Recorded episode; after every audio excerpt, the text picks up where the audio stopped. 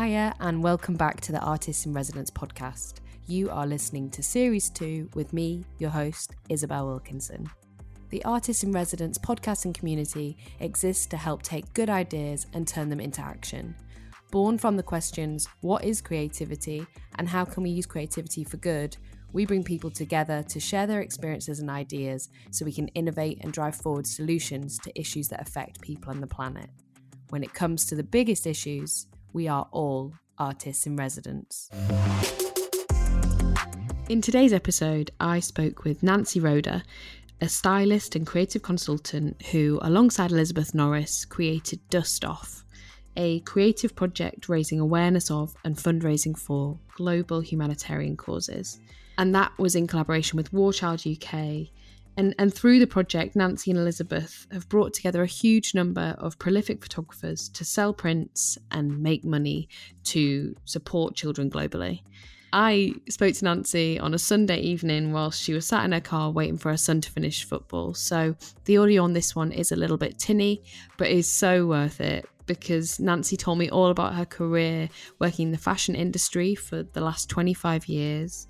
She told me how she got to witness people expressing themselves through fashion when she was growing up in the 80s, the process of working with War Child UK, her disillusionment with social media, and of course, we talked about creativity. I hope you enjoy this episode, and as always, do let us know on social if you do. Thanks for listening. Actually went to university and I did photography. And then I decided that I didn't really have a photographic vision, I felt. And, um, and I was frustrated by that. And I'd always been really kind of interested in fashion, but maybe more from a sort of popular culture point of view. I was, you know, I was grew up in the 80s where there was youth movements like there have never ever been before or since. I mean, in the 80s, you were either, you know, you were a rockabilly, you were a rockabilly, or you were a punk, you were a model, you were, a, you was every kid was part of some tribe, mm. you know, down all the way down to casuals. I mean, when I look around my, now, I just go, well, where are, there's nothing. There's one homogenous look. Mm. Emos don't even exist. So I really felt like I grew up in this period of, you know, where youth were really, really, you know, good at expressing who they were and joining a group of other people who are into the same music or lifestyle or whatever. It was actually really exciting. And I think that's actually what got me into fashion because, you know, I was really excited by that. And I also found that talking to people, I could disseminate the language of what people were saying mm. with their with their uniforms, you know, what tribe they were in. And I, you know, like, you know, like in the late 70s, you know, it wasn't very obvious which men were gay, but age 10 or something, I could, I knew already that check shirt, handlebar moustache meant gay man. Mm. In a way that my mum had no clue about. So I was quite early in recognizing the signals that people were sending each other through their clothing. So I think the natural thing for me was to go into the fashion business. So that's what I did. I didn't really know anything about it. So I just came back to London and just started assisting and and just carried on from there really. So which group did you associate with? Different ones. I think I was a bit like in the 80s there was a 50s revival so i think i was a little bit rockabilly. I used to go and see king kurt and the meteors and the cramps. Amazing. We would go to clubs but in the clubs everybody would be there. I mean the mods wouldn't be there. But all the punks and the rockabillys and the sort of emo people and goths everybody used to go to the same clubs even though we had these different tribes it wasn't like we weren't together coming back to London and assisting, how did how did that how has that progressed over the last 25, 30 years for you? Well, um, I started off by assisting Venetia Scott. Um, that was the first really full time person, and then I got involved with like my friends who are assisting other people you know how it is you you know you you become friends with other people who are assisting and then you meet other people and then before i knew it i was at the face working there nearly full time and doing editorials and things like that. So just all spawned from that. It all happened very quickly for me. I was incredibly lucky. Mm. but i also it was also in a you know the early 90s period mid 90s was an incredibly exciting time in fashion business and photo- fashion photography because it was the first time actually because of the grunge movement the sort of class structure of the fashion business was being broken. Because before the 90s it was a very sort of like you know if your daughter isn't that intelligent you go and send her off to work at vogue after she's been to some incredibly expensive private school and suddenly, like, all these other kids were coming and having a comment about fashion and, and getting exposure through ID in the face. And suddenly, people at Vogue wanted some of it, you know? Mm. And suddenly, all those class barriers were a little bit broken down in a way. You know, the, there were people working for Vogue who, you know, maybe didn't go to private school. Yeah. you know, or didn't come from an upper middle class background. And so it was quite exciting in a way, the sort of first time the tables had been turned in fashion. You know, yeah, that was good. It was really exciting and very different references, you know, like Dave Sims was bringing in very different references, you know, from the history of photography that had ever been referenced before, you know, people like George Platt Lynes and people like that. So it was yeah, and also having done photography, obviously I knew who people like John Platt Lynes were and all these kind of artists. So yeah, it was really exciting. Amazing. And and so right now, you know, the end of 2022, how is your work as a stylist kind of what's the output of that now? Who are you working with and, and what does that look like on a daily basis for you? Well, it's a mixture, really. I mean, my the main thrust of my work is really through Dries Van Noten. I don't really do editorial so much anymore. I got a bit disillusioned by it. And I think there's a lot of young people who've got maybe a lot more relevant things to say than I have. Um, and I'm quite happy to pass the baton on. But I do really enjoy doing my collaborations with designers and working on the, a body of work that's really solid, which is, you know, a collection. And I love doing that. Amazing. So, to talk more about photography and in particular mm-hmm. Dust Off, can you tell me yeah. a little bit about what Dust Off is and how you got started with it? Dust Off is a community of photographers, a lot of them fashion people that we've worked with, the group of us, but also some people who may have dabbled in fashion and some people who haven't dabbled in fashion at all. And um, the point of Dust Off is to raise funds for War Child. And the whole premise of the project kind of came out of me feeling very frustrated, you know, living in an era where we seem to be stumbling from crisis to crisis and people's only outlet seems to be sort of being social media warriors and you know and i can i sort of got disillusioned by being making comments on because you're you're just you know preaching to the converted and actually isn't doing anything. Mm. so at a certain point i was like literally i don't know if i am the person i think i am if i don't do something. And that's how sort of dust off came about and so what did that initial you had did you have the idea to approach photographers or how did that come to reality? Well, I, I, was i was in berlin and i was sitting waiting for the s-bahn at the hauptbahnhof. And a train came in and the train opposite was from poland and it was bringing ukrainian refugees. And i just saw all these women and children and really old women with, you know, pulling a rolser with all their life possessions, you know, 80 something years of life, putting a rolser. I just felt incredibly moved. I mean, I, I, to my children's embarrassment, you know, I just had tears rolling down my cheeks. And I just thought, oh my God, how can I stand by mm. and post something? I mean, it just felt so ridiculous and I just thought we just got to do something. And then my cousin, he's a photojournalist who's worked for the last 30 years covering war and conflict all around the world. I mean, he's been everywhere from, you know, Palestine to Iraq to wherever. And he posted some pictures of kids sitting on stations in Ukraine with all their, you know, their favorite toys and, you know, getting on the train to Berlin or wherever. And I suddenly thought, mm, maybe this is the way to do it. Maybe the thing I can do is like pull people together because I just didn't know how to do it in a fashion way. Mm. And but photography is sort of other people have done that as well, so it sort of felt like tried and tested in a way. And then um, yeah, just started asking people, and I spoke to Lizzie, and, and Lizzie had sort of had a not a similar experience. She had met a woman on a train who had been helping a lot of Ukrainian designers, you know, somehow get their collections out of Ukraine and show them in Paris and stuff like that. So she'd had this long discussion on Eurostar with this woman. So we kind of both came to the conclusion that we had to do something. And yeah, I think I feel like it's time for some direct action.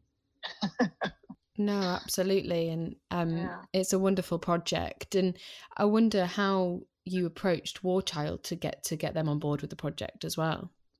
Well, there was because there's me, Lizzie, and Kat who are who are working on it mainly, and we sat down and thought, right, who do we who do we approach? Because you know, with the whole Ukraine, you know, the Ukraine thing was seriously visible in Europe because those people came and and you know you got off the Eurostar and there's somebody standing there with a poster saying, "Are you from Ukraine?" So it's it was very easy to have a bond with that because it was happening on your doorstep. I mean, less in this country. I mean, we're, you know, very blind to the issues of refugees, as we all know.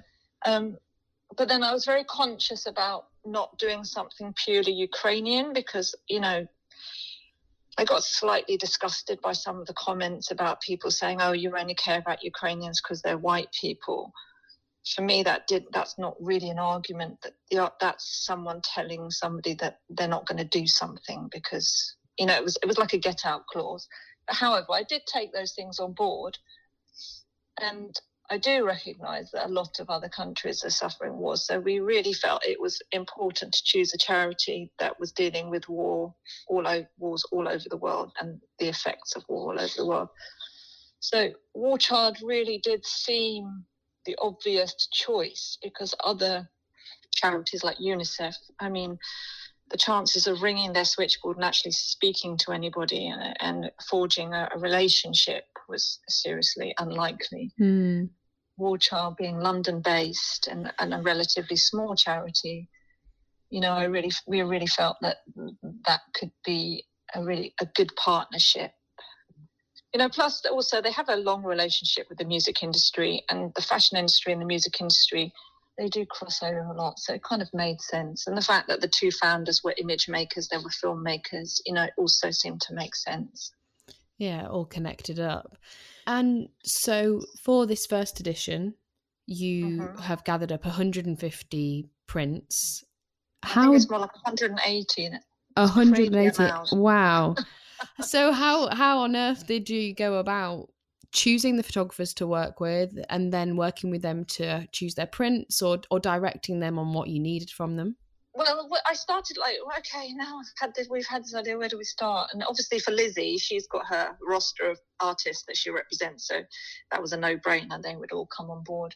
Then I was like, okay, so where do I start? And then I said, okay, I'll just start with anybody I ever worked with most of them said yes. I mean, mm. most, and even the people I was scared of, scared, terrified of asking, you know, because you just feel like, oh, I'm putting a bit my professional reputation on the line here, asking something for free. And but most people were absolutely wonderful, and you know, super keen to help. I think because a lot of people in our business know that they're very well paid for what they do, and they're not really asked to give so much back. And mm. so when hmm. somebody does ask them, they're very willing to give. It's seen as such a shallow industry, which in some ways it is. But on other levels, I think a lot of people are very sort of politically engaged or community minded or you know and then there's like lots of people like ukrainian photographers who obviously deeply affected by the issues of war and then you know a few photographers that you know have spent time in refugee camps in africa and russian photographers also who are you know really against the war like so many young russian people you know so it was it was just yeah, in, you know, a lot of people had good reason to be part of it in a way. Yeah, absolutely. And and I guess photography and fashion photography in particular is to do with people. It's this, you know, it's the study yeah. of the people that you're you're photographing and yeah. you can't be removed from that and only connect it to the clothes, I guess. To do with selection, I mean, we just ask people, and other other people ask people, and then John, who who's one of our printing partner, he had got addicted to asking people. Right. Ended up bringing so many photographers wow. involved. It was amazing. Some photographers said, "Here's, you know," and they gave me 46 images, and I had to just choose one of them. Some mm. photographers just gave me one images, and some said, "Here's five, choose one." And so uh, with each photographer, it kind of went differently, and I kind of didn't want to impose on the photographers what the subject matter should be because I felt like diversity was key and that somehow a huge mix would come out if we did just leave it open in a way. And and I think that is what happened. It's like hugely diverse. And yeah. and authentic to each of the photographers individual you know yeah. I guess what the cause means to them as well I mean, there was only a few rules. Obviously, you know, when it's a charity to do with children, you have to be careful about how you depict children. Mm-hmm you know, there's rules to do with war child, you can't have a child with a weapon and things like that. So, but, you know, they were pretty minimal, the rules. So, this is edition one. Do, yeah. do you have plans for an edition two? And, and how much longer have we got left on this first round? It goes till the 30th of November. So, yeah, that could be a big, huge part of three months of my life. Yeah. But worth it because I don't know, it feels really good. Absolutely. And I know when we were talking to arrange this interview, you said that you had a, an event for Dust Off. Yeah. What did that look like? It was in the photo book cafe, and we printed out everybody's image and stuck it onto the walls. And, you know, we had to think about a lot of stuff because we had to think, we were like, oh, can we do it on this quality of paper because we don't want to upset the photographers and we want to make sure their images are but then on the other hand, you had to kind of balance the fact that this was charity money being spent, and yeah. therefore it's not appropriate to spend a thousand pounds printing these images out. You know, so yeah, there's a lot of stuff like that goes on. You sort of moral wrestling about what's the correct thing to do and things like that. So that was a celebration of the people involved. Well, I just yeah, I just think we wanted to say thank you to people and acknowledge their part in it. And I think it's also very nice because lots of photographers they don't mix that much because they're always working on their own. So I think it was nice also for them to come together as a you know community that's done some good and meet each other and say hi to people and stuff like that. What is next for Dust Off Prints? I don't know. I have fan- different fantasies. I mean, I I would like it to be almost like a cooperative where different things happen and that you know there isn't maybe me and lizzie and kat in charge or mm-hmm. but maybe to guide people and you know that people would come to us and go oh i want to do this because i think maybe the sort of print sale formula might have been overdone so i just wonder if there's other ways of using imagery whether it's in book form or zines or blah blah blah. I mean, I'm quite interested in recording something about the Ukraine war creatively. Mm. Because I know there's a lot of artists still there, and there's a lot of artists in Paris and Berlin, and it would be quite interesting to just to create a document of now. Yeah, and how, absolutely. How they feel about now, and how they feel about the past of Ukraine, because there's you know photographers that are involved in the project, like Yelena Yemchuk, who you know who've done a lot of work on Ukraine and stuff like that. So I, I think it could be quite an important document, social document. And that's something I fantasize about. But whether it becomes a reality or not, who knows? well, it's amazing to hear about the idea, and and I hope it does come to life. I think the the kids, I call them the kids because they're all in their twenties and stuff. I think they're quite, you know, eager to have a voice, you know. So I think it would be interesting. Nancy, I'd love to ask you something I ask all of our guests, which is uh-huh. the very big question of what does creativity mean to you? It's a desire, isn't it? It's about, I can't rest unless I get this thing out, I think, in a way. And whether it's like, you know, my friend knitting a scarf or another friend making a bit of pottery, there's a desire to create. And I think maybe that's an old sort of thing that goes back to Neanderthal times or something in our genes that we just need to make and create and like we've been doing it since the beginning of time. I don't know whether it's painting or it's cooking or it's whatever. Human beings seem to need to do it for their own mental health and i think it is something to do with mental health in a way. And it certainly seems to be something that does kind of transcend different cultures and different languages as you say oh, that that need to create. yeah I think it's in our genes somehow, whether you need to build, it can take so many different forms or write or whatever. There's, there's not many people you know who just don't do anything. For someone out there, you know, you've you've had this amazing career as a stylist working in fashion and now bringing dust off to life. For someone with a really good idea or something they really believe in, or that urge, as you say, to something get something out what would your advice be to them on how to bring something to life just perseverance and also not to be afraid and just to put yourself on the line because you know there was people i was so scared of asking and i just just sort of thought just do it yeah. and i just wrote the email and closed my eyes and oh.